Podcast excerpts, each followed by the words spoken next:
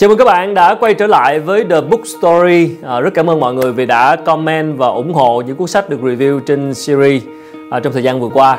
À, mình và đội ngũ sẽ nỗ lực để giới thiệu đến các bạn những cuốn sách thú vị và đáng để đọc nhất. Và tất nhiên à, đó sẽ là cảm quan à, rất là chủ quan của chúng tôi. Mọi người có thể đề xuất thêm những cuốn sách mọi người thích để à, tụi mình có thể đọc và review. Và ngày hôm nay thì à, chúng ta sẽ đến với một tác giả nước ngoài, có thể nói là tác giả ngoại quốc đầu tiên trong chuỗi review sách trên kênh. À, cuốn sách mà mình muốn chia sẻ với các bạn đó là cuốn Homo Deus, lịch sử tương lai của nhà sử học người Israel là Yuval Noah Harari. Ở đây thì mình có cả hai phiên bản à, tiếng Anh và tiếng Việt và mình chắc chắn các bạn đã nghe tới cuốn này rồi bởi vì nó rất là nổi tiếng.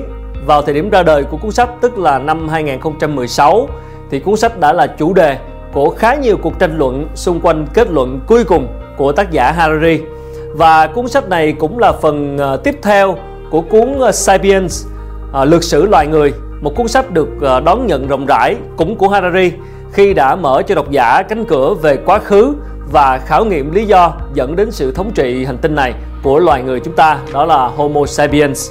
Vậy thì tại sao mà chúng tôi lựa chọn review cuốn này mà không nói về cuốn đầu tiên? Lý do thứ nhất đó là tác giả có đề cập đến những ý chính lớn của Sapiens trong cuốn này, cuốn Homo Deus này. À, vì vậy nếu bạn không có thời gian đọc cuốn đầu tiên thì vẫn có thể hiểu phần nào thông qua cuốn sách à, Lực sử tương lai. Lý do thứ hai đó chính là chúng ta đang ở trong năm 2020 và chưa kịp ăn mừng một cái thập kỷ mới thì thế giới đã lâm vào một cuộc khủng hoảng khá trầm trọng do Covid-19. Vì vậy đây là lúc thích hợp để chúng ta hướng tới tương lai, xem xét những cái viễn cảnh nào có khả năng sẽ xảy ra với loài người trong thời gian sắp tới à, phải nói rằng đây là một quyển sách khá nặng cả về nghĩa đen lẫn nghĩa bóng. À, mọi người có thể thấy độ dày cuốn sách này. Thú thật là cầm trên tay cũng khá là khá là mỏi tay. Và hơn hết nó cũng nặng ở phần nội dung. Vì tác giả là một sử gia à, là một nhà nghiên cứu nên mà cách mà tác giả Harari viết cuốn sách này kiểu như là đang viết một cái luận văn khoa học vậy. Bằng chứng là nếu các bạn đếm thì có tới hơn 30 trang giấy cuối sách được dành cho một ghi chú nó giống như là phần uh, tham khảo phần reference mà bạn hay thấy trong những bài nghiên cứu những cái bài research. Và Harari dùng rất nhiều ví dụ liệt kê ra rất nhiều thí nghiệm và sau đó là mới đưa ra kết luận chủ quan của mình dựa trên những cái luận cứ đã có. Nhưng mà mọi người yên tâm vì sách viết khá là hài hước nên đọc sẽ không bị chán. Đọc cuốn sách này bạn sẽ phải uh, google khá là nhiều. À, mình đã phải làm như vậy vì có nhiều sự kiện lịch sử, chính trị, khoa học được nhắc tới trong quyển sách. Và mình tin rằng sau khi đọc sách thì cái kho kiến thức của bạn về thế giới sẽ được tăng lên một cách đáng kể. Và có lẽ để review từng chi tiết thì sẽ mất khá nhiều thời gian. Với lại mình nghĩ các bạn nên tự mình đọc để cảm nhận. Chứ là mình nói hết ra thì cũng không còn gì thú vị nữa.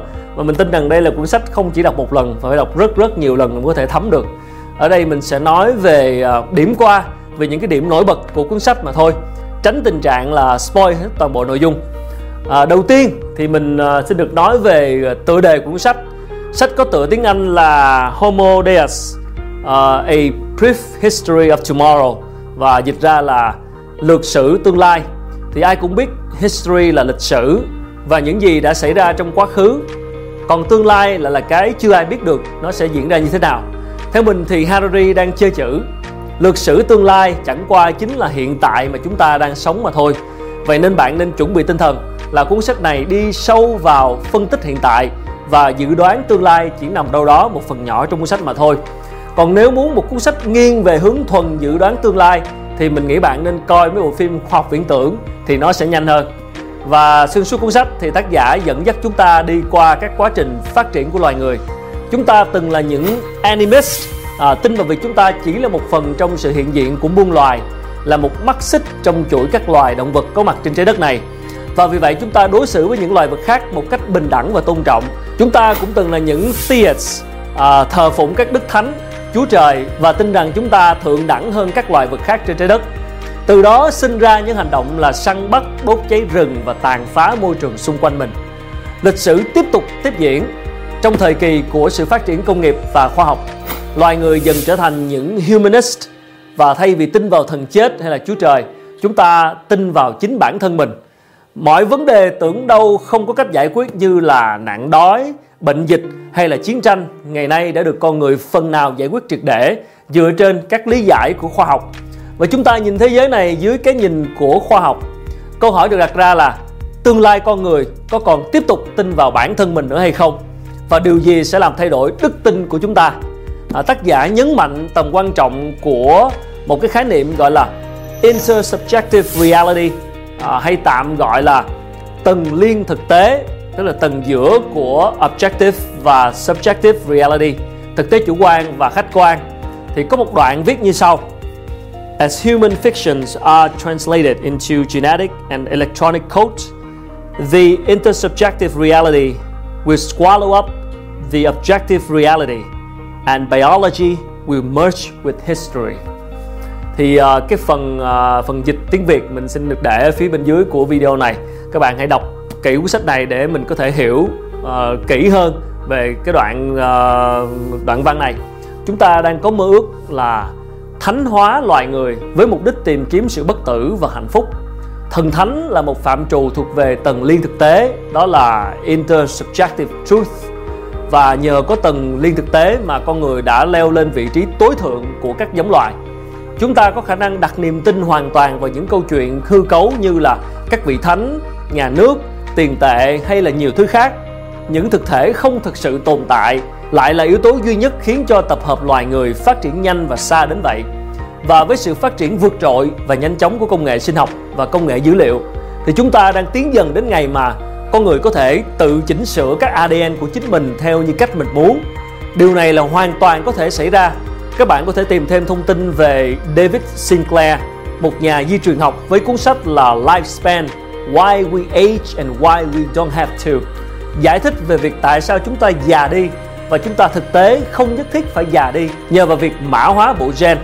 Một khái niệm được nhắc tới rất nhiều lần trong quyển sách là thuật toán algorithm.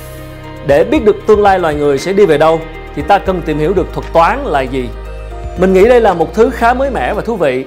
Tác giả cho rằng hoạt động não bộ và sinh học của con người là quá trình xử lý thông tin và cho ra kết quả dựa trên các thuật toán. Ví dụ được đưa ra là một con khỉ đầu chó thấy một buồng chuối ở gần nó. Tuy nhiên phía bên kia nãy chuối lại là một con sư tử.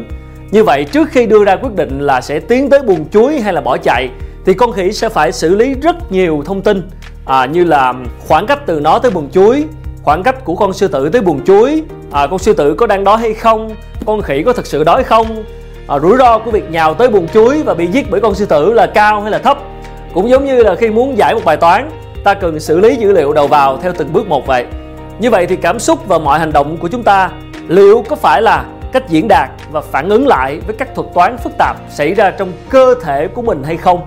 Và nếu nền tảng của sự sinh tồn của loài người là một thuật toán, nghe như là một, chiếc máy tính vậy, thì liệu chúng ta có thể bị hack hay là bị thay thế bởi những sinh vật có thể giải quyết các thuật toán nhanh chóng hơn hay không? Trí tuệ nhân tạo chẳng hạn, đó là một cái sự so sánh mình thấy khá là thú vị. Sự phát triển của công nghệ dữ liệu theo tác giả sẽ dần hình thành nên một tôn giáo mới hay còn gọi là dữ liệu giáo à, trong sách sẽ sử dụng tiếng Anh là dataism nhân loại sẽ hoàn toàn phục tùng dưới chân của dữ liệu khi mà Siri hay là Google còn hiểu chúng ta hơn cả chúng ta hiểu về bản thân mình. Harari đã đưa ra một loạt các ví dụ về việc trí tuệ nhân tạo sẽ theo dõi chúng ta 24 trên 7 nắm toàn bộ dữ liệu về email, về tin nhắn ghi âm toàn bộ các cuộc điện thoại hay là nắm các chỉ số sinh học của chúng ta rõ như là lòng bàn tay. Thì khi nghĩ về những bước cải tiến trong cuộc sống do trí tuệ nhân tạo mang lại mình cảm thấy khá là hào hứng tức là một viễn cảnh tương lai là chúng ta sẽ có những con robot trí tuệ nhân tạo có khả năng đọc email giúp mình và dựa trên các dữ liệu sẵn có sẽ trả lời luôn email đó thay cho mình chẳng hạn hoặc là nhờ có thiết bị theo dõi sinh trắc học mà tình hình sức khỏe của mình luôn nằm trong tầm kiểm soát và tuy, tuy nhiên thì tác giả lựa chọn nhìn tương lai này dưới một góc độ khá là tiêu cực và phát biểu chúng như một lời cảnh tỉnh. Ông viết cho rằng à, thời đại của dữ liệu giáo, chủ nghĩa nhân đạo mất đi vị thế dẫn đầu, loài người giờ đây biến thành một phần của khối dữ liệu khổng lồ. Trong tương lai thì chúng ta có thể sẽ bị thay thế bởi những con trí tuệ nhân tạo, con robot như là Siri chẳng hạn. Chúng ta sẽ chỉ trở thành những con rối không hơn không kém khi mà dữ liệu được dùng để thao túng tất cả các lựa chọn trong cuộc sống của chúng ta Và trong đợt khủng hoảng dịch bệnh vừa qua thì uh, Yuval Harari cũng đã viết bài cho các tờ báo nổi tiếng về tương lai của loài người và chỉ ra rằng công nghệ dữ liệu sẽ rẽ theo hướng tích cực hay là tiêu cực, phụ thuộc vào các bước đi và quyết sách chính trị của các quốc gia. Và sau khi bồi liên tục những cú đấm vào lòng tự trọng của loài người bằng cách đưa ra rất nhiều những ví dụ về việc là các robot hay là AI đã vượt mặt con người trong các lĩnh vực của cuộc sống như thế nào, thì tác giả đã cẩn thận xoa dịu cơn sang chấn tâm lý của chúng ta bằng câu nói như sau, tôi sẽ được trích ra All the scenarios outlined in the book should be understood as possibilities rather than prophecies. If you don't like some of these possibilities, you are welcome to think and behave in new ways that will prevent these particular possibilities from materializing. Mình có hoàn toàn đồng ý với chương cuối cùng của cuốn sách hay không? Câu trả lời là sẽ là một câu trả lời mở, hoàn toàn cởi mở với ý tưởng này. Nếu các bạn để ý thì ngay từ phần đầu của cuốn sách tác giả đã đâu đó chuẩn bị tinh thần cho độc giả rồi. Ông viết như sau. Ngay từ những phần đầu tiên thì trong sách có đoạn uh, People are usually afraid of change because they fear the unknown. But the single greatest constant of history is that everything changes.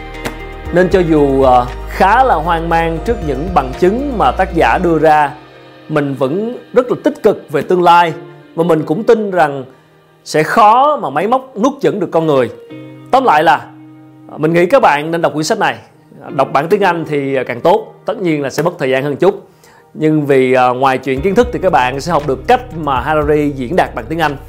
Ông có cách lựa chọn từ ngữ và hình ảnh ẩn dụ theo mình là rất xuất sắc. Rất tốt cho các bạn nào muốn nghiên cứu hay là đi thi IELTS chẳng hạn.